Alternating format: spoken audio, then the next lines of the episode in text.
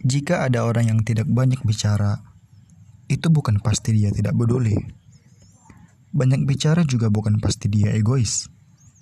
Bicara adalah cara kita berdamai dengan hati. Bicara adalah pengetahuan, pertengkaran, perdamaian, dan persahabatan. Maka, mari bicara baik-baik.